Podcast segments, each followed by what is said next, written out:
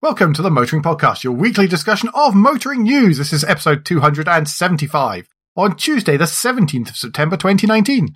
Hello, I'm Alan. Hello, I'm Andrew. And in a week where we won't claim that an insult is actually an obscure, inoffensive regional term, instead, we'll be talking about how the effects of being naughty continue to hit one company. We'll also discuss the suggested guidelines for automated driving, and we find out how much interest has been sparked in one form of racing. But first, Ooh, oh, that's good. but first, in this traumatic evening, we will go on to follow up. And Dieselgate has reared its head again, and this time Audi.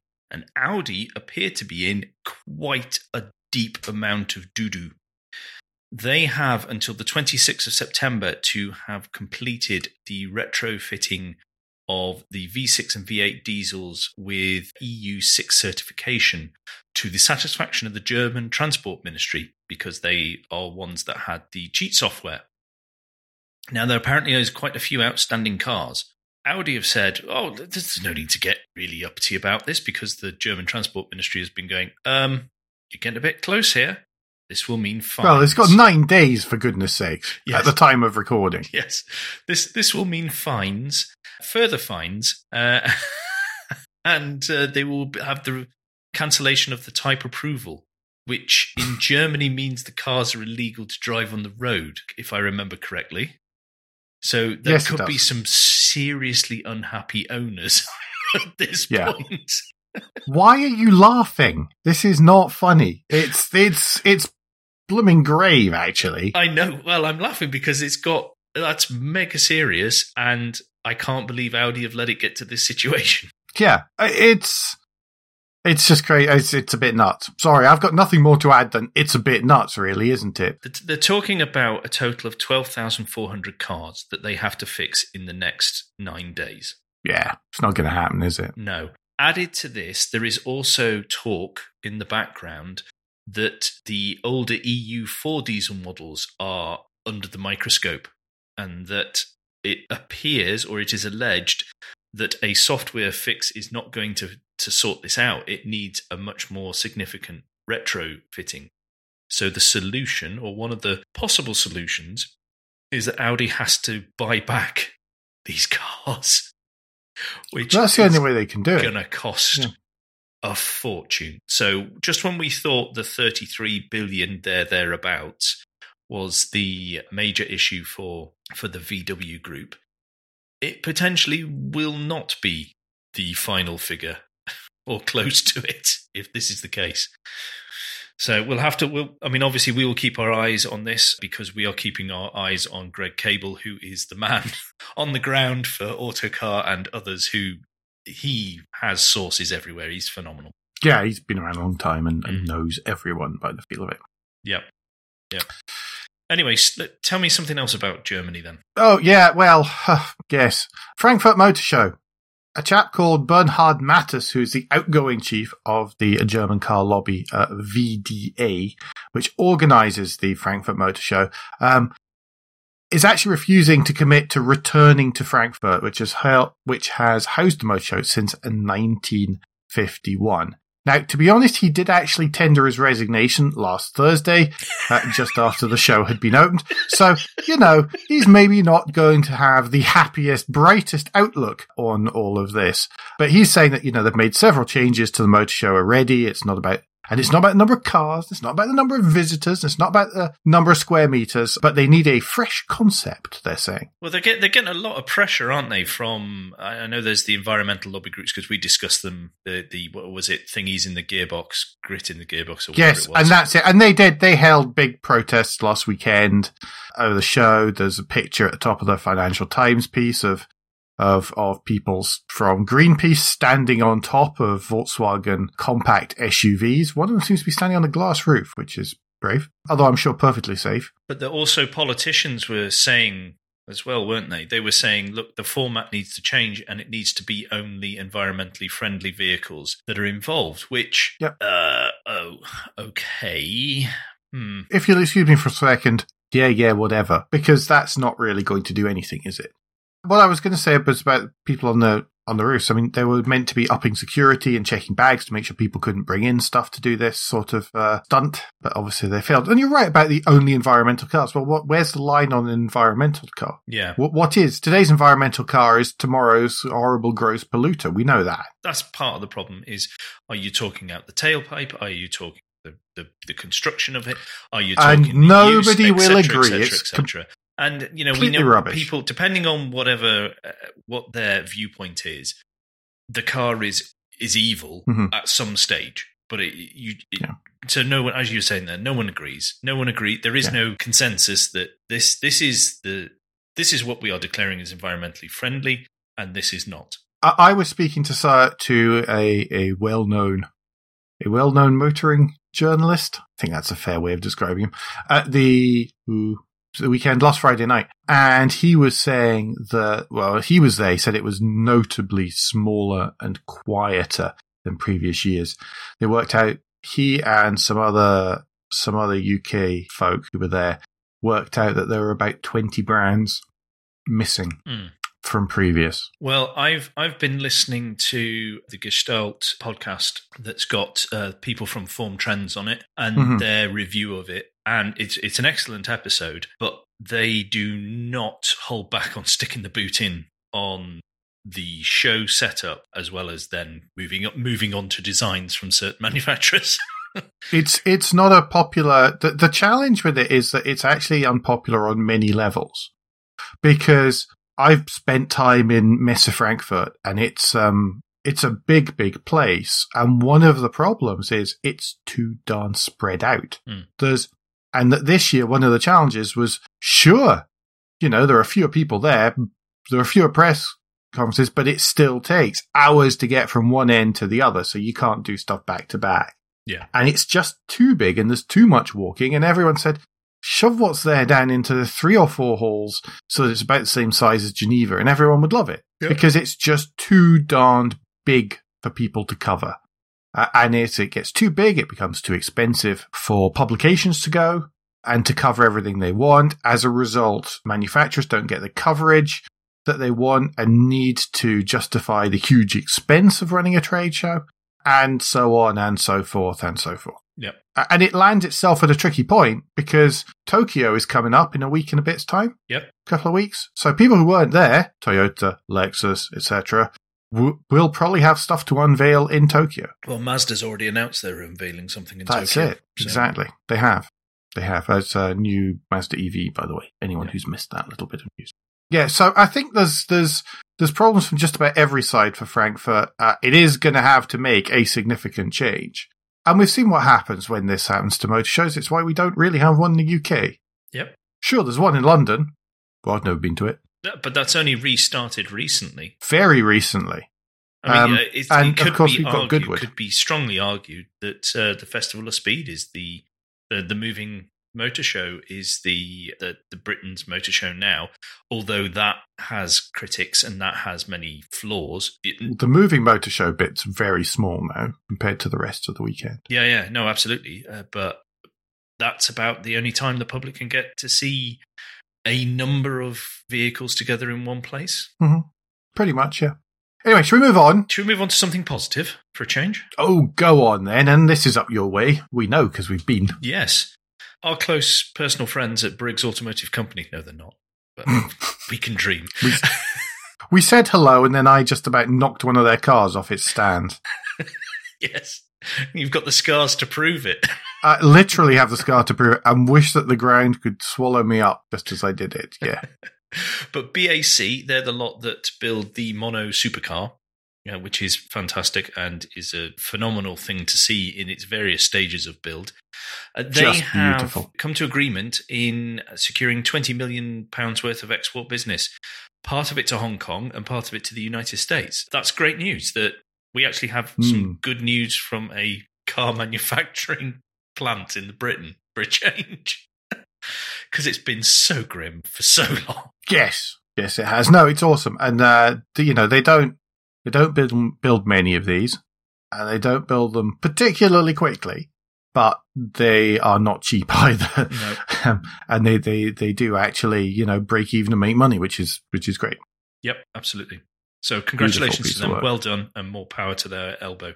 Long may they continue to make exciting cars that people want to spend a lot of money on. hmm And I must call them again Yes. and say hello. Yeah, don't mention me and kicking it off the stand, almost kicking off the stand. The thing was, it wasn't even one that was on the build. It was one that was actually owned and that the owner was there, but thankfully the opposite side of the factory at the time. More potentially good news, I, I guess. Possibly, maybe. Possibly, well, yes, possibly, maybe. Ineos and the Project Grenadier, you know, the, the definitely not a defender. the spiritual successor to the Defender. And- I and- think is how and def- couching it. Yes, and definitely not a vanity project. No. So Jim Ratcliffe has said that he is about to put money down to to essentially start building a production plant in Wales. In and I've forgotten the name of the town. That's hence all the stuttering in Bridgend. Thank you very much. Uh, it's meant to be announced this week, according to the FT and three people familiar with the plans. because he is close, and this is what it says in the uh, the article. He's close to signing a deal, so this is why we're a little bit hesitant to be all fanfarey because it it could be taken that this is a PR bit of a PR stunt to push something. But we're hoping not because Bridgend, obviously, uh, that's where Ford have announced they're shutting their engine factory. So Bridgend needs some needs some positive news. They need a bit Mhm. of help. I question whether all those people from Ford will be re-employed or possible, you know, those sort of numbers. But at least it's some good news and showing that Bridgend has the the capability of doing manufacturing. Yes, it's it's and it and of course anything is is better than nothing.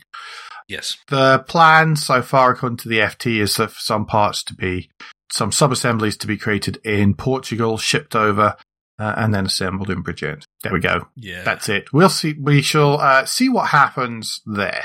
But Yeah. I believe there's bits and pieces happening around that project anyway. Right. Uh, you may have heard in the the news, everybody, that there was a little bit of a kerfuffle at a couple of Saudi Arabian oil facilities. And by kerfuffle, I mean things went all burny, flamey, and oil production stopped. So what's happened is then everyone panics and goes, "Oh my god! Will that put up the price of oil and therefore petrol?"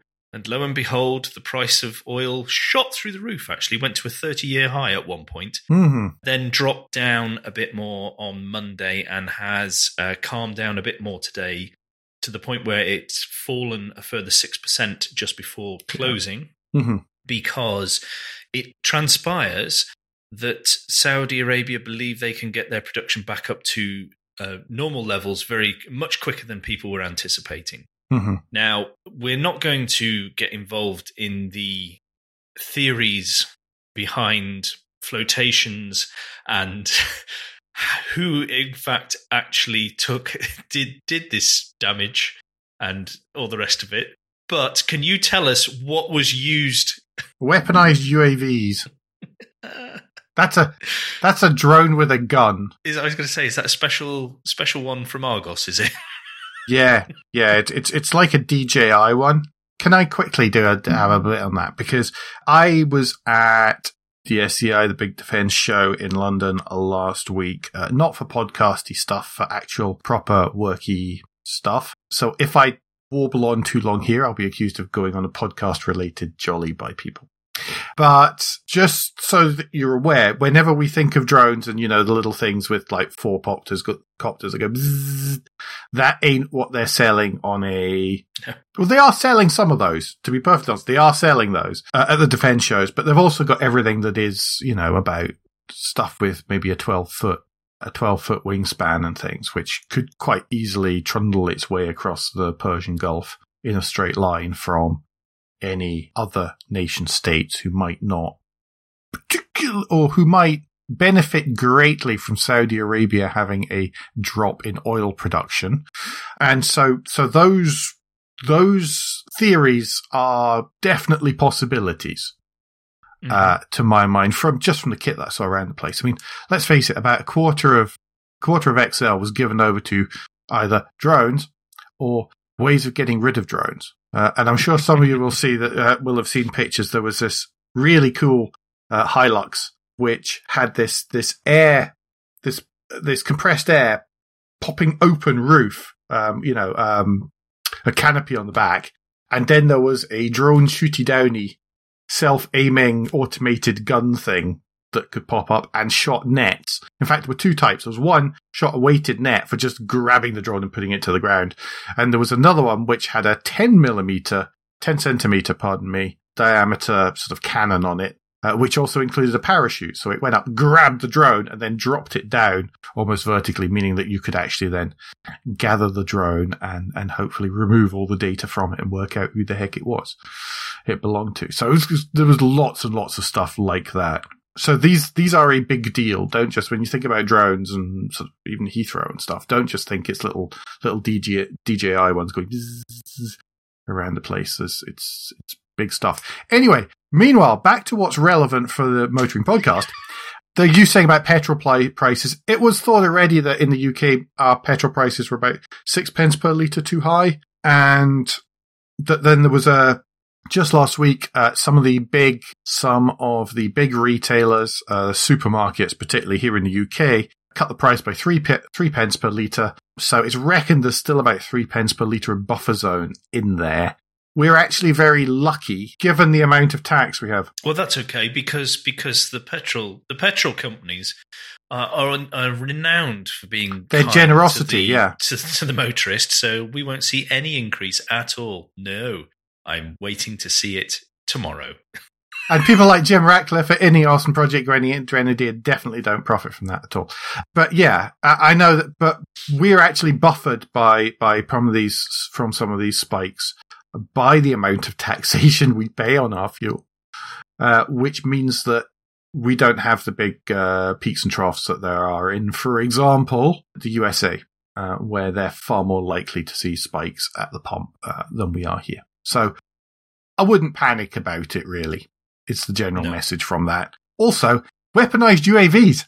Yes, well, I think the, the, the reason why we've put it in is to to explain, uh, like you just have there, is how how it happens, you know, and how uh, how connected and how there is there is an element of uh, fortune in the way that there has to be somewhere along the lines the yes. way that we are taxed on our petrol and our, our fuel. So that is the way that it potentially or hopefully should mitigate these short term blips. Yes, yes, that's it's it's it's a very very thin it's a very thin silver lining but it is there. And also, I got to talk about weaponized UAVs. That's the main thing.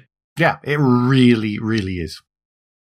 Okay, I'm going to move us on to what I think is a very silly, silly, silly thing. It was almost the and finally this week. The US National Highways Traffic Safety Administration have decided that whilst they require automakers to have an artificial noise, for quieter vehicles, so the your hybrids and your electrics, it is you, the owner, that should be able to choose that final noise. So they want options. Obviously, they've uh, the Traffic Safety Administration has fixed all problems with uh, everything else mm-hmm. So they they focused on the big the big issues. My God, it's great, isn't it? You know, you know, uh, I've banged on a lot recently about people not asking the question: if we do this, what are the consequences? There are no consequences of this. Right, just at a time when we could do with some consistency and some commonality, so everybody goes, "Oh, that's an electric car." That odd noise. But no, no, no, no, no. Wait, wait, wait, wait, wait, wait, wait, wait, wait, wait, fairground Wurlitzer, no, is it? No, you're, you're, you're now. Ah, have you read this? Because the the only noises you'll be allowed to make it to choose from will be pre-approved. Yes, but there will be a selection rather than just go. This is the noise, everyone. You're all going to use this which would be the sensible way yeah, to no, do it. No, no, no, no. That's regulation. Don't be so silly. It, and it doesn't matter as long as up to about 30 kilometers an hour, it is some kind of noise which helps pedestrians, cyclists, uh, and, and the blind, who I imagine will at that point be pedestrians rather than cyclists, can actually locate and be aware and able to tell that something is moving towards them. Then it doesn't really matter, does it? I mean, for goodness sakes, you, you're trying to tell me that all cars, all cars should have the same engine note. No, that's not what I'm saying. Yes, it is. That is not. No, it is. but it's. Uh... It, it is. That's what you're. That's what you're saying. That's not no. what they're saying. You're just going to be able to select from a small number. And let's face it, how many automakers? It sounds great. But in reality, how many noises are we going to have to choose from? There'll be three or four.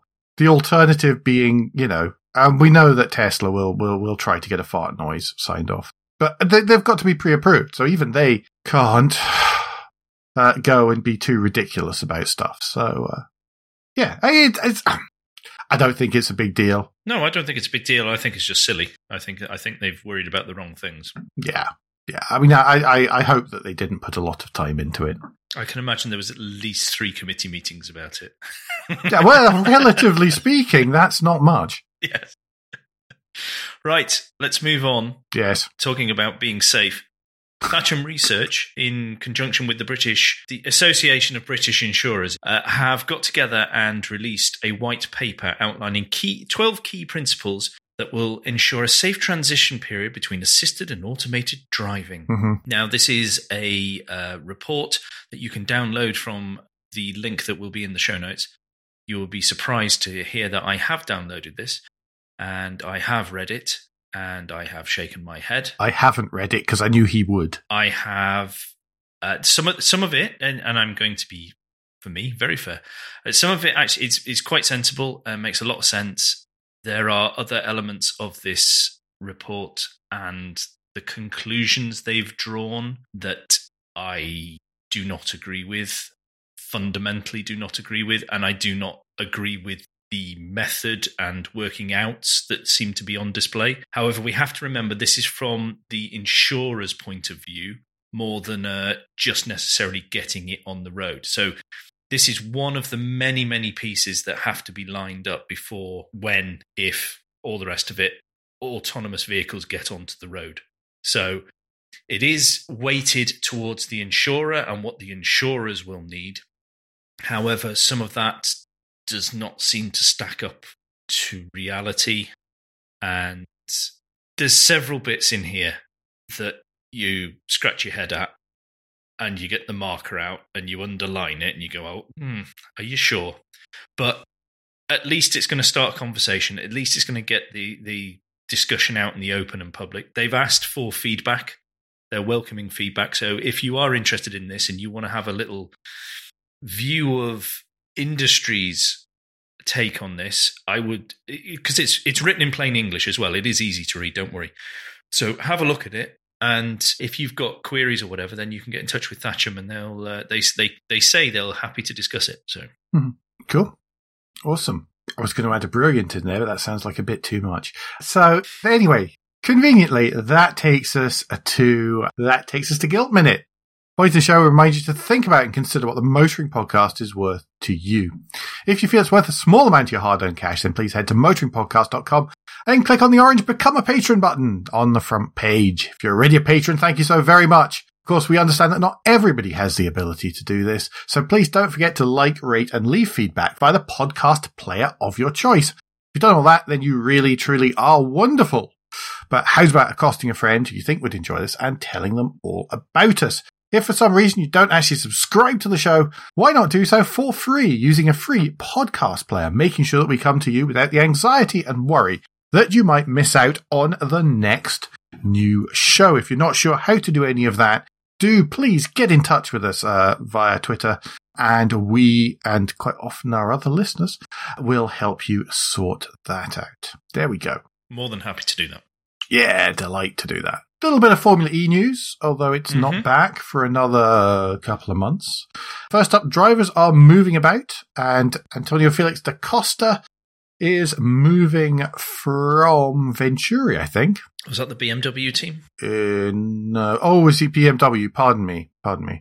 To, I should know that. Uh, but obviously, the people he's moving to don't bother mentioning where he's come from in their press release. So he's moving to DS Techeetah, who raced Cheetah. And yes, wait till you see the link. yeah, my yeah, gosh, yeah. I think they're legally obliged to have a cheetah in the background of all their There's, photos. At the moment, as it shows on this computer, it is it, there are two cheetahs uh, in the background. it's he's actually returning to to the current version of a team that he was um he was in before when it was Amlin Aguri in mm. the early in the early seasons with the bright reflective blue mirror finish, uh, which was a really cool, a really cool livery. So yes, good luck there. Uh, and there I quite like him. I think he's going to do well in that team. Yeah, well, they're a good team these days. Really Yeah. are. Um, leaps and bounds in there. Yeah, they are led very, very well. hmm But that's not the only good news, though, is it, for uh, Formula E? Or No, well, well, that's it. Uh, so, uh, well, there's a couple of things. First is there's a new CEO of Formula E who's just come in, but that that's really neither here nor there to those of us who who who enjoy watching. What is interesting is that last season saw a, a significant rise in the number of viewers and interactions. So stuff like 449% increase in the interaction on Formula E owned content. They're attracting, was it more, more event attendees than ever, more than 400,000 spectators and ticket holders coming through the turnstiles. That's not buying the tickets. That's actually turning up to watch it. hmm There's a fantastic number of followers and watchers on the video. 42% of their video watchers being under the age of 25, 72% of followers aged under 35 uh, as well. So they really feel that they're, they're breaking into that, breaking into the, the kind of demographics they're looking at. Because that YouTube that they did must be helping because they'll have had versions in in different countries, not just in What, the uh, Minecraft UK. one? Yeah, that whatever that. Uh, no, well, I know there was that video that uh, I saw a lot of people say Hmm. this is a brilliant video, but I mean, they, they when it was race day, they would Hmm. have they had um, as part of the coverage. There's the YouTube live channel, wasn't there? Yeah. Yeah, um, that absolutely. They had uh, because the TV audience has risen as well. They had a commu- cumulative TV audience of 411 million across the 13 races, which is apparently a rise of 24 percent year on year. So Yeah. It's it is attracting for as much as there are detractors who go it's not real racing. They do, they they have to be doing something right to get those numbers. They have to be. They're even profitable. Yeah, 50 percent more profitable. Yeah.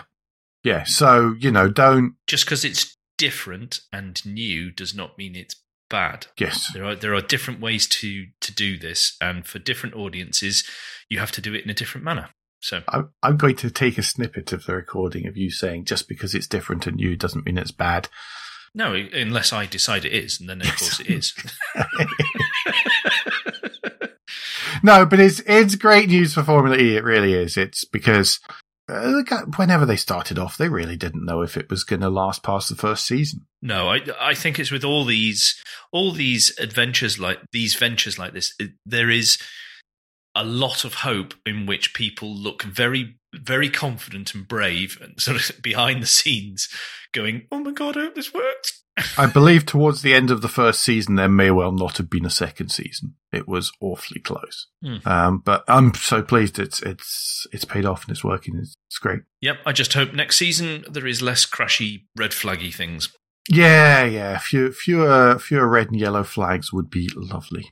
Anyway, speaking of crashes, Rally Turkey. Yes, crikey. That's me complaining about crashes, and then the next breath I'm going to say I really like rallying. Yeah, exactly. well, this was Turkey this time, and again, I think attritional is the kind way to put it. They apparently it's it's sounds like from all the the all the highlights I've watched and everything that uh, it's almost as though people were sharpening rocks and leaving them in the trucks because there were so many punctures for so many people. But what how it ended up was uh, Sébastien Ogier led a one-two for Citroen.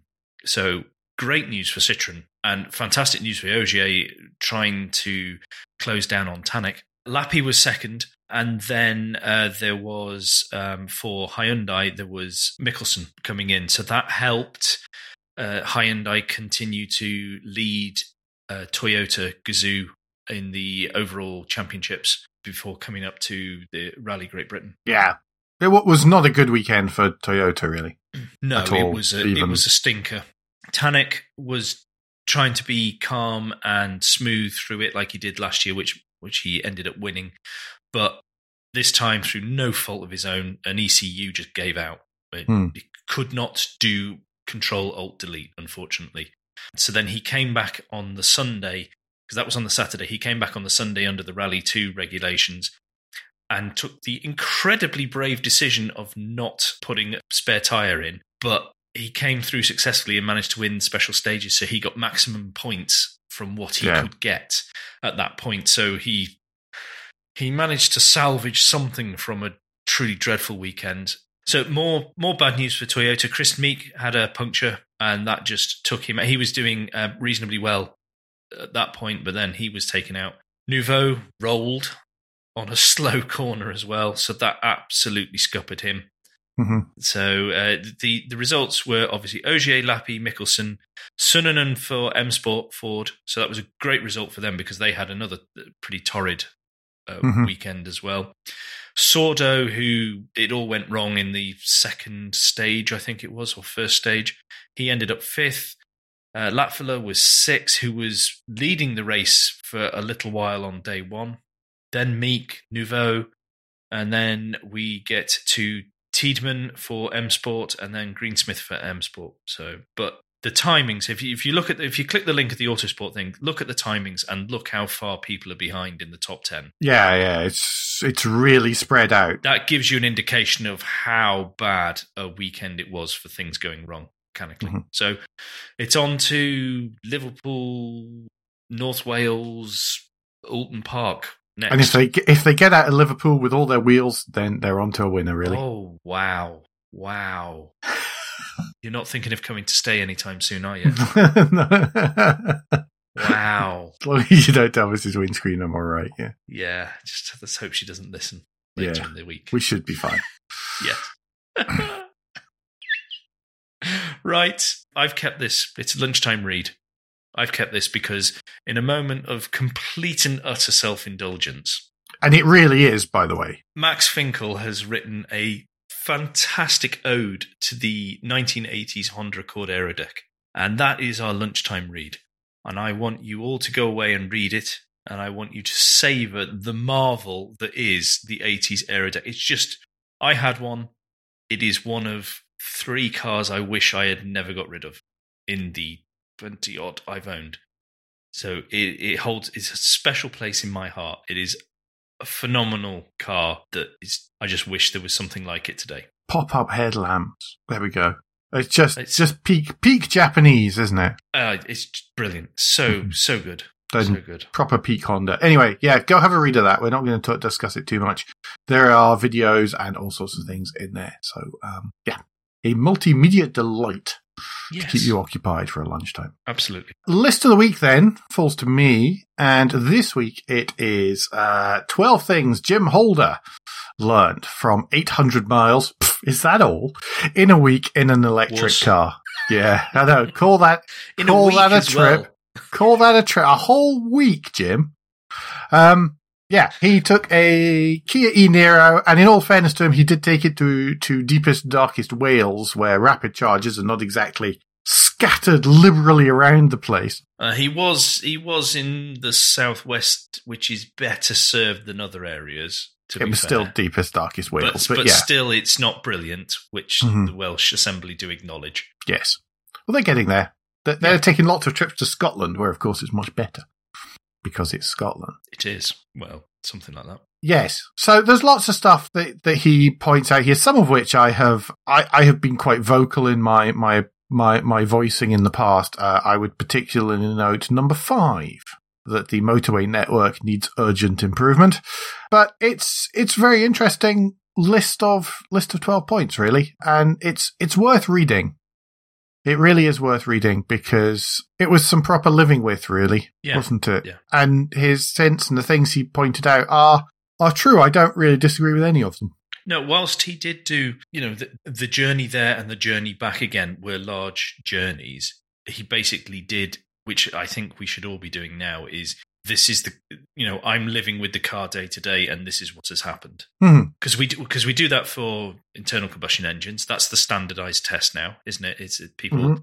with the occasional extravagant trip for a bit of fun, something to show something off, that sort of thing. But effectively now, we we should be as as people talking about these things or writing about them is going. This is what it's like day to day. But one of the things he pointed out, by the way, is that he's had it for about six months as his long term autocar long term test car. But he points out he's practically not never used the public charging system with it because Mm.